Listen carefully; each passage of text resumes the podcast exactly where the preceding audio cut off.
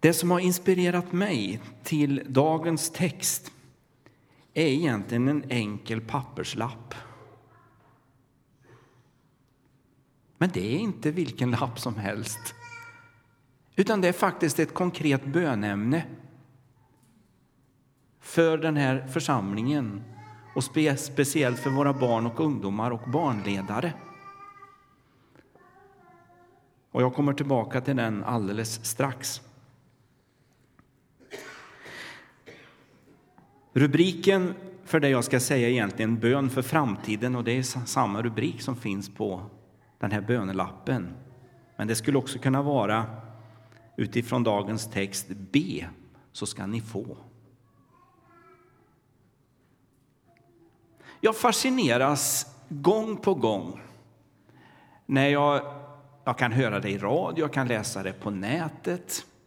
Så kan man höra små återkommande berättelser egentligen från helt vanliga människor som i en given situation, kanske lite av nöd eller i, i panik eller i en, en trång situation uttalar att de faktiskt bad en bön till Gud. De säger det. Ja, jag bad. Jag knäppte mina händer och jag bad en bön. Eller kanske inte ens knäppte händerna, men jag bad en bön till Gud. Varför då? Tänker jag. Jo, jag tror egentligen att det här finns nedlagt i alla människors inre, i alla människors hjärtan. En gudskontakt, en slags inre kompass. Eller kalla det för en sändare och mottagare om du vill. Som aktiveras och som kan aktiveras. Men den finns där hos alla människor. För tre veckor sedan så presenterade Jenny Antonsson en bönekampanj för hela sommaren. Där vi utmanades att delta i en bönekedja med just rubriken Bön för framtiden. Och det jag ska säga nu har en stark koppling till den här bönekampanjen och jag vill egentligen bara återkoppla och understödja den här satsningen som vi är mitt uppe i. Och precis som jag sa förut, som bönämne finns bland annat vårt barn och ungdomsarbete och våra barnledare. Men också att vi ska få vara en öppen och varm kyrka där människor blir stärkta i sin tro på Gud och får den här inre kontakten som jag pratar om eller har pratat om här. Det är vår bön och det är vår längtan. Den kristna tron har ju egentligen många hemligheter, eller jag skulle vilja uttala egentligen dolda skatter. Och med det menar jag egentligen saker som vi kanske inte kan förklara, utan som måste erfaras och upplevas. Och bönen är en del av trons hemlighet. Den är inte hemlig på det sättet att vi inte vill avslöja det eller bara hålla det för oss själva, utan mer något som finns där och som vi egentligen aldrig till fullo kan förklara för andra. Men vi kan söka, vi kan praktisera och vi kan upptäcka mer. Och det är precis det som jag vill tala om en stund här. Och nu läser vi dagens text och jag tror att vi står upp när jag delar eh, Herrens ord med oss. Och nu ska du, nu ska du riktigt ta till dig det jag läser. Ta till dig i ditt hjärta och tro på det vi läser. Det står så här i Matteus 7 och 7 och några versar framåt. Be, så ska ni få. Sök, så ska ni finna. Bulta, så ska dörren öppnas. Ty den som ber, han får, och den som söker, han finner. Och för den som bultar ska dörren öppnas. Finns det någon bland er som ger sin son en sten när han ber om bröd eller ger honom en orm när han ber om en fisk? Om nu redan ni som är onda förstår att ge era barn goda gåvor skall då inte er fader i himlen ge det som är gott åt den som ber honom? Allt vad ni vill att människorna ska göra för er, det ska ni också göra för dem. Det är vad lagen och profeterna säger. Amen. Varsågod och sitt. när jag har tänkt på den här texten så har jag ju egentligen tänkt på motsatsen också, det som vi nu har läst. Det vill säga, sök så ska ni finna, bulta eller knacka skulle vi kanske säga idag, så ska dörren öppnas. Och då skulle man kunna vända på det och säga så här att om du inte söker eller letar så kommer du heller inte att hitta. Eller om du inte knackar på dörren eller bultar på dörren så kommer det inte heller komma någon och öppna dörren. Så enkelt är det. Och jag har liksom, när jag har stavat på det här för mig själv så har jag tänkt, Dan, du måste ta till det här och tro på det i ditt eget hjärta och i ditt inre. Att om du bultar på dörren så kommer den att öppnas. Eller om du letar och söker så kommer du att finna. Eller om du ber så kommer du att få. Och jag tycker att det är ett ord till oss allihop. Bönen är en grundbult i tron och i församlingen, är den första avsnittet här i min predikan. Bönen, en grundbult i kristna tron. Ja, egentligen skulle man kunna säga hela den religiösa världen. Och den tar sig väldigt många uttryck egentligen. För vissa är det väldigt viktigt att den är publik, alltså så att den syns och hörs, så att omgivningen ser en, en publik manifestation. För andra en tyst personlig del av livet. Men bönen är en mycket viktig del av det kristna livet, både enskilt och i församlingen. Och vi kan bara ana eller tänka tanken vad som sker när till exempel en levande församling eller några stycken som Bibeln uttalar det, kom överens att be för något. Det kan handla om något eller någon i församlingen eller förresten var som helst på jorden. Det är så fantastiskt. Bönen har ingen gräns. Häromdagen så fick jag ett meddelande i Facebook. Kanske är någon mer som är ansluten till Facebook här. Jag misstänker detta. Det var ifrån Svante Hector. Och det var ett böneupprop. För att Ibra i dagarna har dragit igång en stor bönekampanj där man ber för utvalda städer i världen. Och den första delen i den här bönekedjan, nu ska kalla det den här bönesatsningen, det var att be extra för Dar es Salaam i Tanzania. Mycket konkret. Och jag fick det uppropet till mig. Jag var inte ens här. Jag var inte ens i närheten av Svante Hector, men jag fick ett meddelande på Facebook att jag ja, uppmanades att vara med i den här förbönen. Och så kan man följa det där på Facebook och se att det är flera som har bejakat det och sagt jag vill vara med. Och egentligen är det så att det här Facebook-meddelandet har ju gått runt hela världen. Det finns ingen begränsning i det här stora nätverket som finns av internet i världen. Alltså vi är inte beroende av tid och plats och rum, utan vi kan nås av ett meddelande på det här fantastiska sättet och så kan vi få vara med och bedja i den uppmaning som nås. Och jag kom faktiskt att tänka på hur det var för ett antal år sedan och det förekommer fortfarande idag. Förr så kanske det var en liten grupp som samlades och så bad man och så hade man en böneduk. En del av er kommer ihåg detta och känner igen detta. Och var det någon som var sjuk så smorde man duken med olja. Och så bad man en liten grupp. Och så stoppade man det i ett kuvert. Och så kanske skickade med några rader till en viss person som kanske behövde den här förbönen eller behövde den här böneduken. Det var, det, var, det var det sättet som fanns och det finns fortfarande för jag vet att det förekommer. Men jag skulle vilja se det här nya sättet på samma sätt. Det är den nya tidens böneduk när någon gör ett upprop, till exempel på Facebook eller någon annanstans. Nu måste ni vara med och be för den här personen eller den här platsen. Den här eh, saken som vi ska be för. Och så får vi vara med allesammans. Bönen är fantastisk och inte beroende av tid och rum. Och det finns ingen gräns för bönen. Och det finns som jag sa många hemligheter och kunskaper på det här området som många idag inte egentligen har en vetskap om. Och här finns ett område för sökande och utforskning för oss alla. Och här passar verkligen uttrycket att gå i lära eller gå i praktik.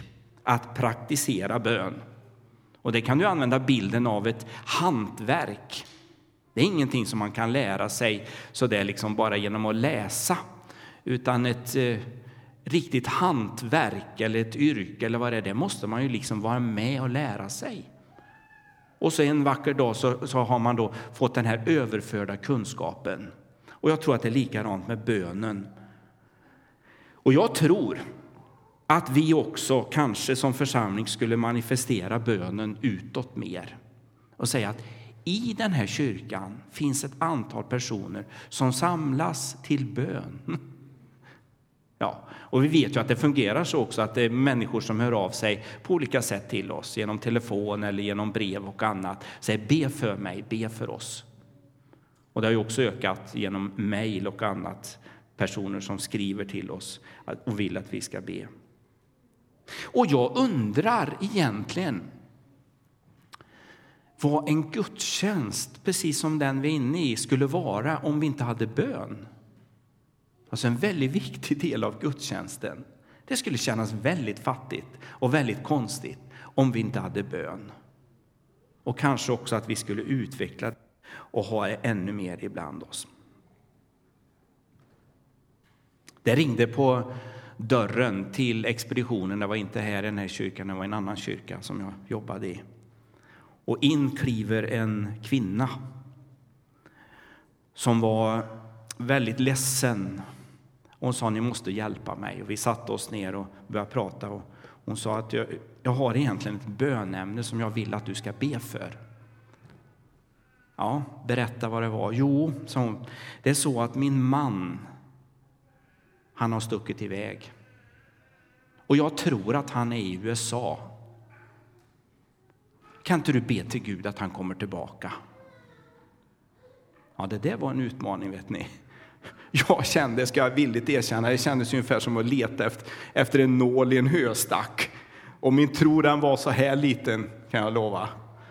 Men vi satte oss och så bad vi tillsammans. Därför att jag tog fasta på det här bibelordet.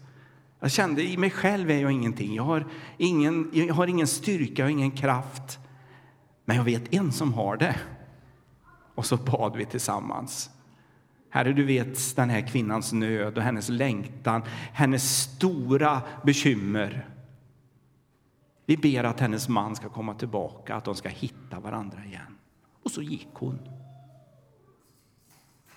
Och jag tänkte väl att ja, det är inte säkert jag träffar henne mer. Så kan det ju vara ibland. Så gick det några veckor. Så ringde det på dörren igen.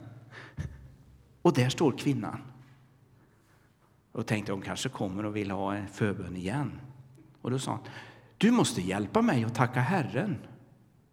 Ja, min man har kommit tillbaka ifrån USA och vi har hittat varandra igen. Gud hör bön. Martin Luther han sa så här. Bön är kraft, för Gud har bundit sig själv till den.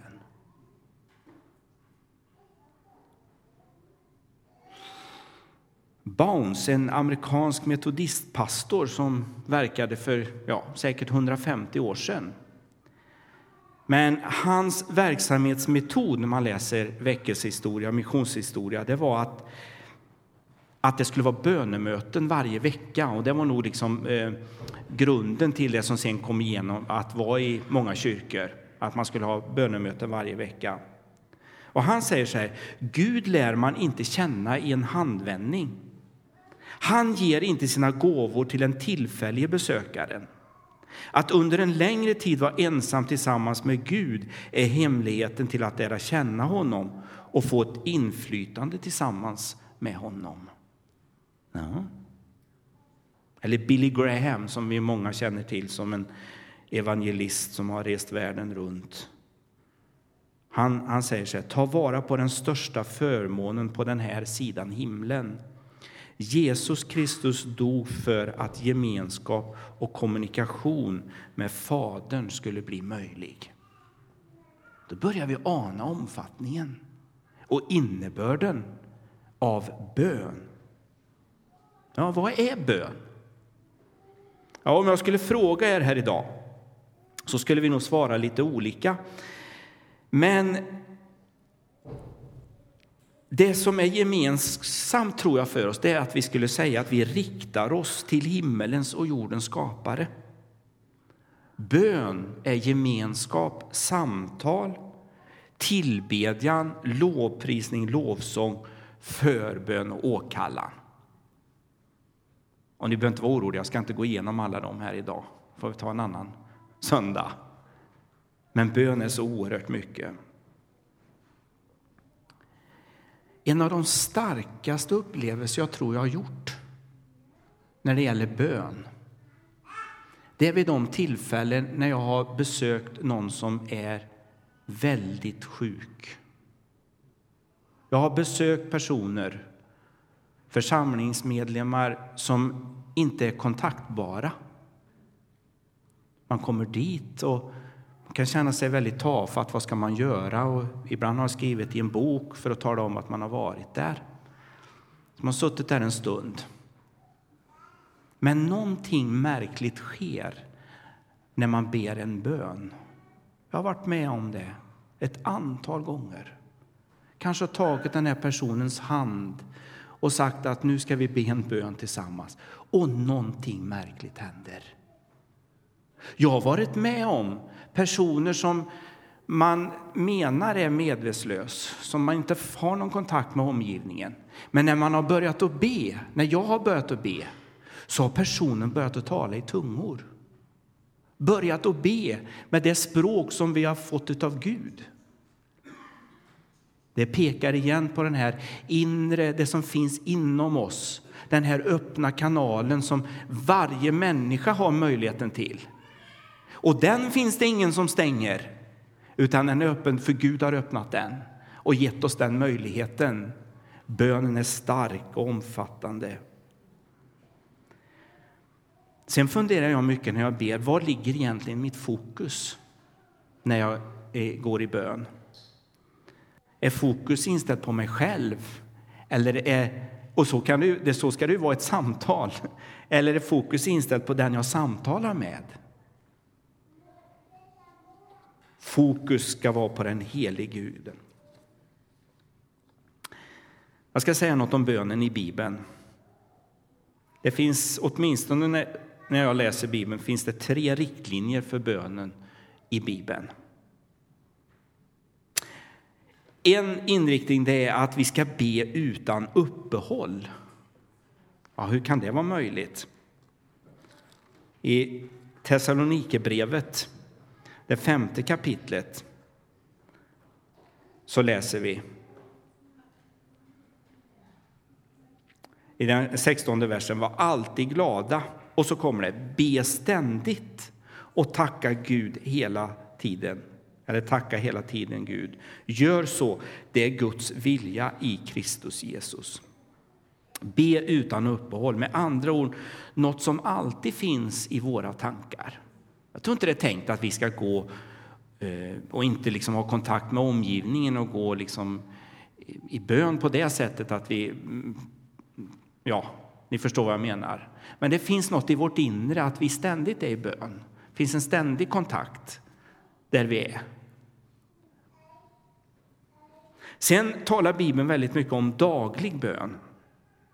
Och Jesus själv är väl det främsta exemplet på det. Jesus, Kristus, Guds son, var beroende av daglig bön i sin verksamhet. Profeten Daniel är ett annat exempel, ni vet han som öppnade fönstret varje dag mot Jerusalem och bad. Jag kom att tänka på, jag har säkert berättat det förut nu när vi hade barnvälsignelse här och och, och Sam sa de här fina orden om att lär barnen att bedja och, och att man ber aftonbön och allt det här. Någon av våra barn hemma när vi bad aftonbön frågade en kväll när vi hade bett ungefär så här, hur vet jag att Gud svarar på den bön som vi ber? Vi ber Gud som haver allt det här. Hur vet jag att Gud... Han, han skulle väl kunna liksom ge något, något bevis tillbaka. På barnets sätt så säger vår dotter ungefär så här att han skulle väl åtminstone kunna ge ett pip bakom dörren. så att jag vet att han har hört min bön. Ja, det är en illustration det där. Men hur svarar Gud på vår bön? Bibeln talar också om en längre tids bön. Och vid flera tillfällen i Bibeln så talas det om 40 dagars bön och fasta. Mose är ett exempel, Nehemja ett exempel och Jesus själv när han var på väg in i sin verksamhet så kände de behov inför sin upp, sitt uppdrag och sin uppgift så kunde de inte bara göra det utan de var tvungna att gå in i en speciell förbön och fasta inför det som väntade. Och så läser vi de här intressanta verserna i Bibeln som jag nu ska avrunda med här. Be så ska ni få. Sök så ska ni finna. Bulta så ska dörren öppnas. Ty den som ber han får och den som söker han finner och för den som bultar ska dörren öppnas. Jag tycker det är ett sånt underbart bibelord i förhållande till det här nu vi har fått. Och har du inte fått den än så finns den här ute. Det är tanken att man är med en vecka och ber och man talar om vilken vecka det är också så pågår det. Alltså det här är en kyrka där vi inte tar semesterstängt. Utan under hela sommaren nu så pågår en bönekampanj där vi ber för några konkreta. Jag tycker det är fantastiskt. Jag är så fascinerad, jag är så inspirerad av det. Att vi får vara med på olika sätt. Och du kan också ta en sån här lapp när du går. Matteus 7 är en del av Jesu bergspredikan. Och han börjar sin undervisning med saligprisningarna. Sen skärper Jesus lagens bud och fortsätter med att vi ska dela med oss av det vi har till andra människor och hur vi ska be och fasta. Och I det här sammanhanget så finns också bönen Fader vår. Och sen kommer avsnittet, när han har gått igenom allt detta, Jesus Kristus, så kommer just de här ute, som Jesus själv har sagt. Be så ska ni få, sök så ska ni finna. Verben be, sök och bulta uttrycker en uppmaning om att vi ska fortsätta. Vi ska hålla på och be och vi ska fortsätta att söka och vi ska fortsätta att bulta på dörren, fortsätta att knacka på, bult, på dörren. Och någon bibelkommentar uttrycker det som att vi ska be som den fattige som inget har eller fråga som en som är på resa och inte vet vägen eller söka som en som har tappat något värdefullt. Det är otroligt när jag tänker på. Men kan man verkligen fråga? Kan man verkligen störa? Kan man verkligen närma sig porten? Svaret är ja. Om du inte frågar så får du inget svar. Och visst känner vi igen oss, men har alla varit i den där situationen. Och när jag satt och tänkte på det så kom det många händelser som jag varit med om. Där jag har varit feg. Jag har själv varit ute och kört bil och kört vilse. Men någonting inom mig har gjort att jag inte har vågat att fråga om vägen. Och så har jag aldrig hittat fram. Så dumt! Så fånigt! Jag vet inte om det är någon prestige eller om det är någon liksom sådär att man inte skulle våga. Utan jag har suttit där i bilen. Nu för tiden finns det, det här var innan GPS-tiden, nu finns det i varje telefon. Så nu kan man hitta då. Så det jag pratar om nu är något år tillbaka i tiden. Men jag har själv varit med om det. Så fånigt och så dumt. Va? När jag suttit där, var var det jag skulle nu då? Jag kunde ju gått in i närmaste affär eller gått in på närmaste ställe och bara frågat lite. Knackat på. Och jag hade fått ett svar. Jag är helt övertygad om. Men dum som jag var så satt jag kvar i bilen och tänkte det här ska nog ordna sig på något sätt. Va? Och så har jag snurrat runt va? och förlorat tid och förlorat bensin och förlorat allt möjligt. Va? Helt i onödan, därför att jag inte vågade. Nej. Ge dig på dörren och knacka. Va? För knackar du inte på dörren Ja, det skulle ju kunna hända, för det har faktiskt hänt någon gång att, att någon har kommit och öppnat ändå. Någon har sett att jag har kommit och så. Men det normala är ju att man ringer på eller knackar och så kommer det någon och öppnar på insidan. Och man vet att det finns någon där. Och i det här fallet finns det någon som vill öppna dörren och som vill ge dig svar på din bön. Och ju mer jag stavar på de här orden i, i, i det här bibelordet, ju mer öppnar sig nya vyer.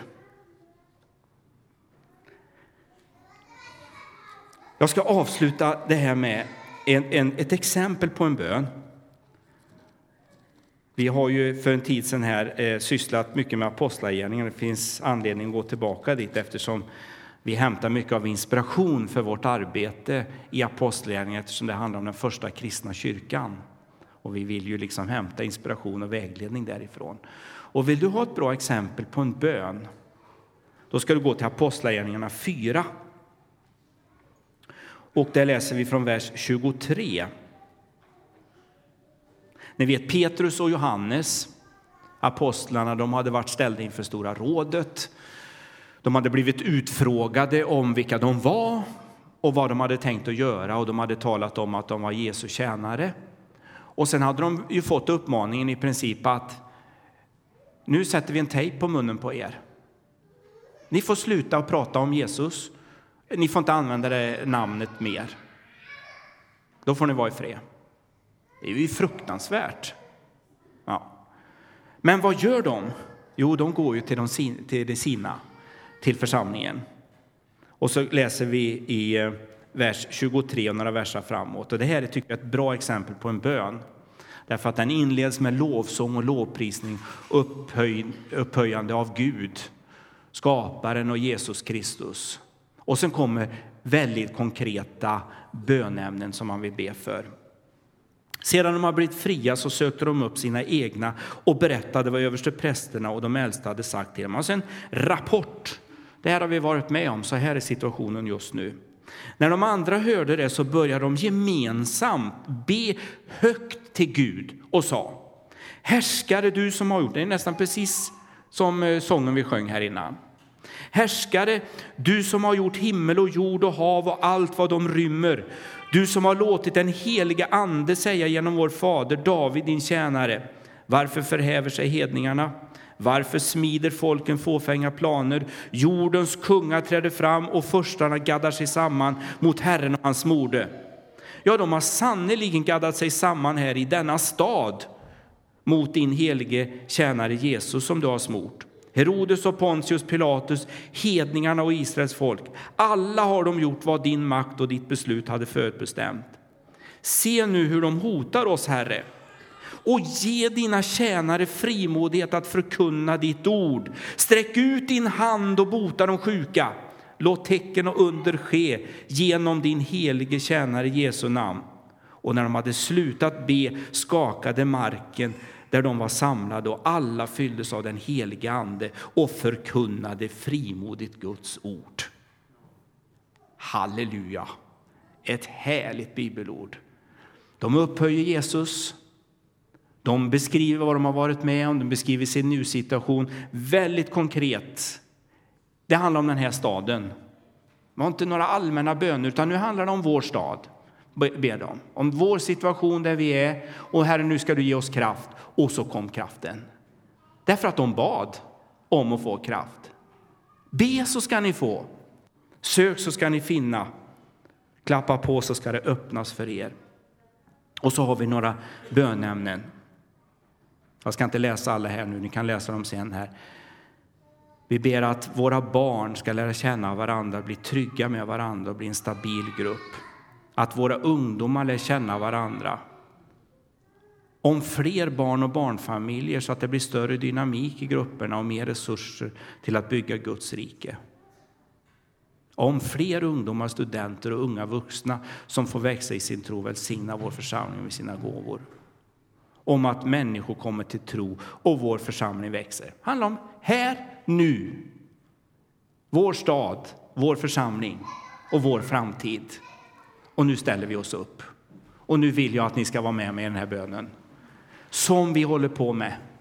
Och som får fortsätta i sommar. Men nu, med stöd av bibelordet, så ber vi tillsammans. Precis de här sakerna som jag har nämnt här.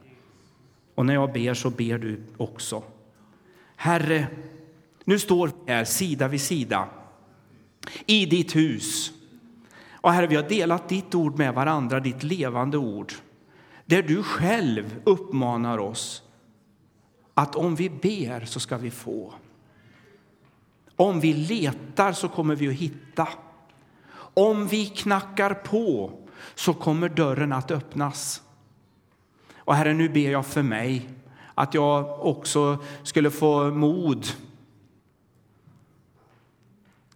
att eh, våga sträcka fram handen i tro, Herre. Att våga göra de där sakerna som du uppmanar mig till, Herre. Att inte alltid tänka vad innebär det här nu för mig och vad kommer att hända. Herre, nu kommer vi till dig och vi kommer konkret med det som står här på den här lappen. Herre, vi ber i vår ensamhet, Herre, under en tid som vi har lovat, Herre, men vi ber också som gemensamt, Herre, en, som en man, en kvinna tillsammans, Herre. Så ber vi, Herre, om att du ska svara på bön. Och Herre, vi kommer att få vara med om en fantastisk tid, Herre. Därför att du kommer att leda oss vidare. Jag ber i Jesu Kristi Nazarens namn. Amen.